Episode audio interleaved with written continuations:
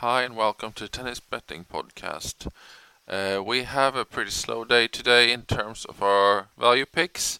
Uh, we're at the quarterfinal stage. There's very few matches to look at at the moment. Uh, the challengers are starting, but um, the way we work right now is, is not been uh, working for challengers. Um, we've gone into that on a on a different day, so I'm not going to dwell on that too much. We are working on maybe tweaking that and seeing if there's a way to make challengers work, because it would mean uh, quite a few extra matches uh, to look at. Um, a quick look at yesterday. We just had the one match. It was Sinner.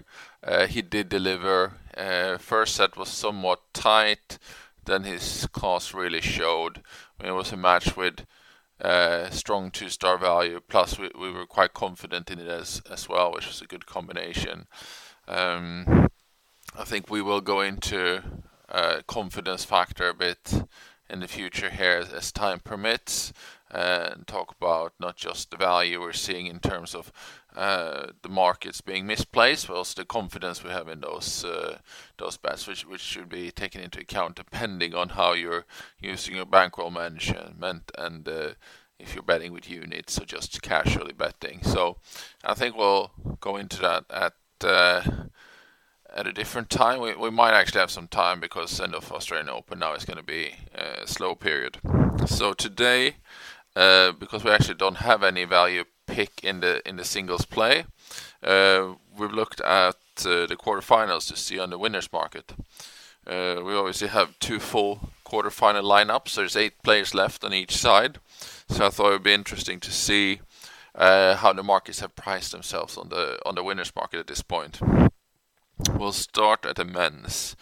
Um, and the worst price on the board, just to make a mention of it first, uh, was Nadal by far. Uh, his price is 4.3 at the moment. He should be closer to 10. Uh, it, it's just been played down because of name and reputation in this case.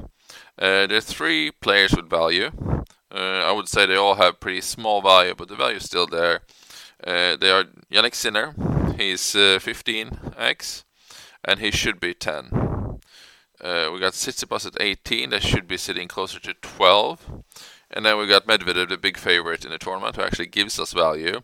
Um, he's only at 2.12, but he should be at 1.7 or maybe 1.75 at most at, at this point. So it's, it's quite interesting that there's value in uh, in him. I think it might be because it's a little bit loop-sided towards Nadal being a bit played at the moment. Um, I would say those are all small values, but there's some interesting bets in there certainly, uh, and uh, it's also interesting to see that the value is sitting on uh, on one side of the draw actually. Uh, on the women's side, uh, we also have a big favorite in Barty She's a 1.98. She should be a 263, so she's uh, she's a really poor price. Um, nothing nothing to bet on. Uh, she's obviously still the big favorite, even though the value is not there. Uh, we did find two players with value and who actually had strong value, strong strong one star value, I should say, uh, and it was uh, Collins and Pegula.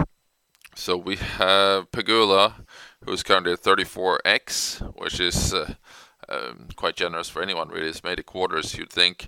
Uh, she should be around 16. So I think uh, she, she's definitely something worth maybe putting a little bit on.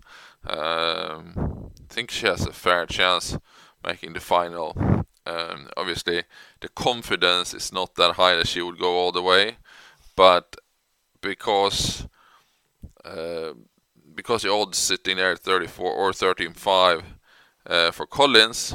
Actually, I didn't do Collins yet. Collins is 13.5, should be 5.5, so also value. But I think for both these players, um, everyone gets gets their odds priced up a bit. It seems um, because of Barty uh, in the mix. Obviously, there's always a low confidence that Barty would lose and it almost seems as Barty will decide herself if she's going to win or not. Um, this tournament feels like it's on her racket, but she has had a habit of not showing up now and then, so Uh, we don't know for sure.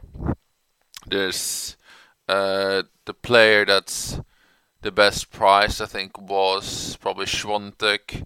Uh, she was spot on where she should have been. Um, so that's uh, that's the winners market. Uh, we'll probably put maybe something small on there uh, just to keep it interesting, see how it goes.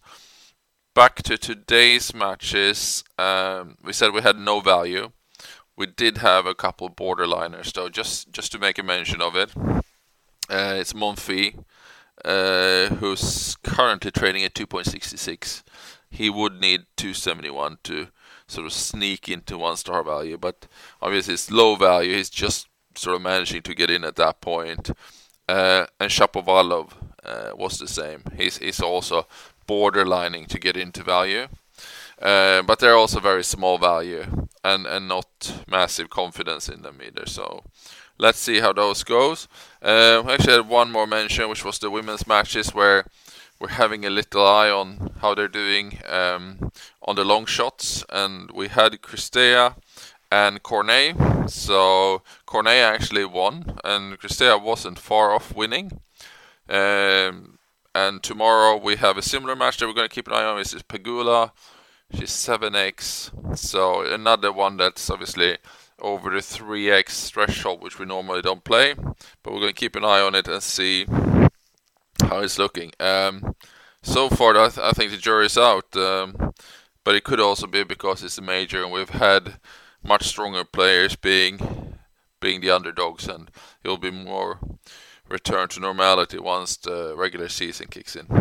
We'll see. Um, good luck with the betting, and uh, see you again tomorrow. Bye.